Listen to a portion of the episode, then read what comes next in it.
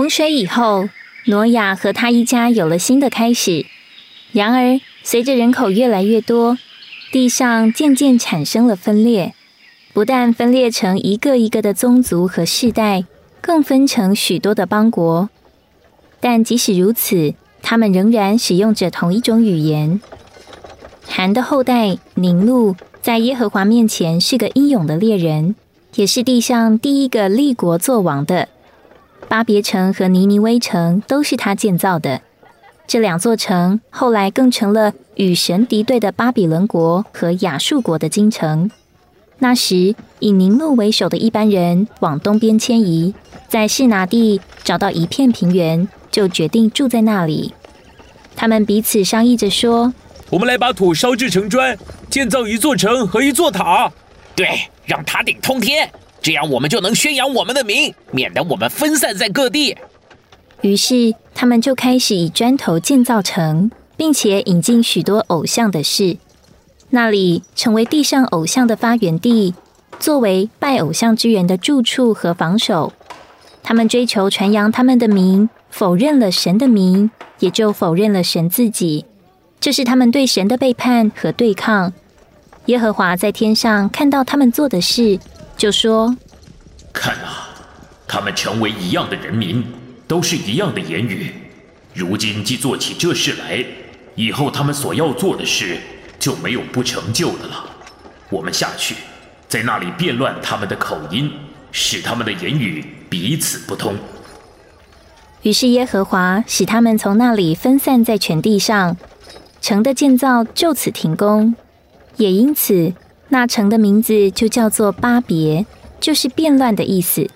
这也给我们看见。分裂带来咒诅，但一带来祝福。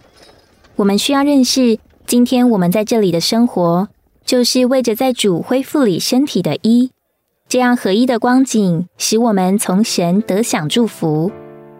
洪水以后，神在地上只有一个代表权柄，就是挪亚，他代表神是真正的头。那时只有一个家，一个头，是完全合一的。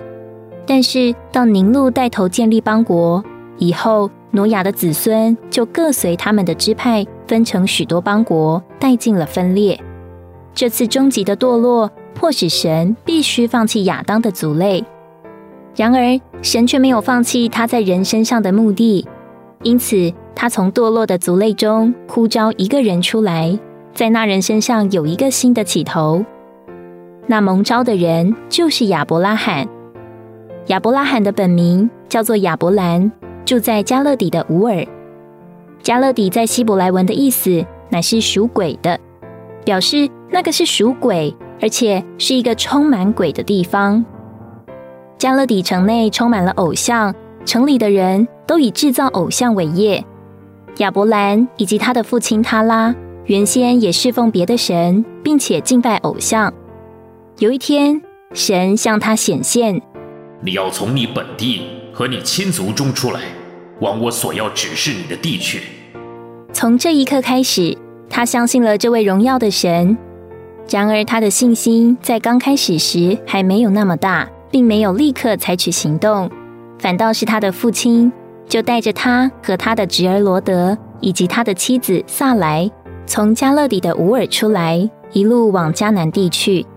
但他们并没有走多远。到了哈兰，就停下来住在那里。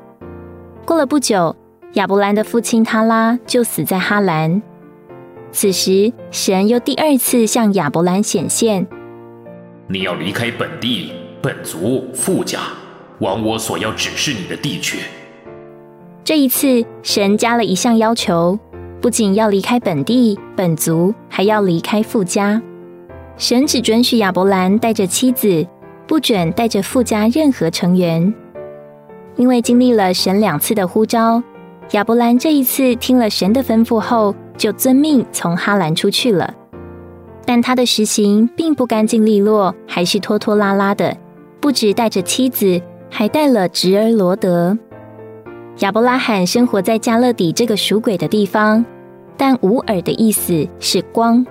意思是荣耀的神来向他显现，并且带进了光。同样的，当我们经历神的显现，我们就经历他是光，经历他的照耀。这照耀就是我们离开黑暗环境的力量和动机。今天我们所处的地方可能比加勒底更糟，但是相对的，今天神对我们的呼召也比对亚伯拉罕的更清楚、更强烈。蒙了神荣耀的呼召，我们就必须起来，离开一切黑暗的情形，步上达成神目的的旅程。虽然创世纪的描绘亚伯拉罕是拖拖拉拉的往前。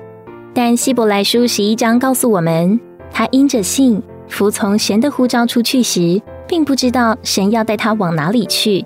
神只告诉他要离开什么，却没有清楚告诉他要去哪。亚伯拉罕的信是一件大事，他因着信走了一大步。不知道的路使他信靠神，并一直仰望主，以活的神为他旅行的路线图。对每一个清楚得救的基督徒来说，得救乃是被呼召出来，是从许多消极的光景中被拯救出来，走上一个旅途，好进入神的目标。神的目标是什么呢？首先，神的目标是基督与教会。我们今天都已经蒙神的呼召，就进入基督和对基督的享受里，也进入教会生活中。在这达成神目标的旅途中，我们也可以像亚伯拉罕一样，凭信往前。以活神为我们旅行的地图，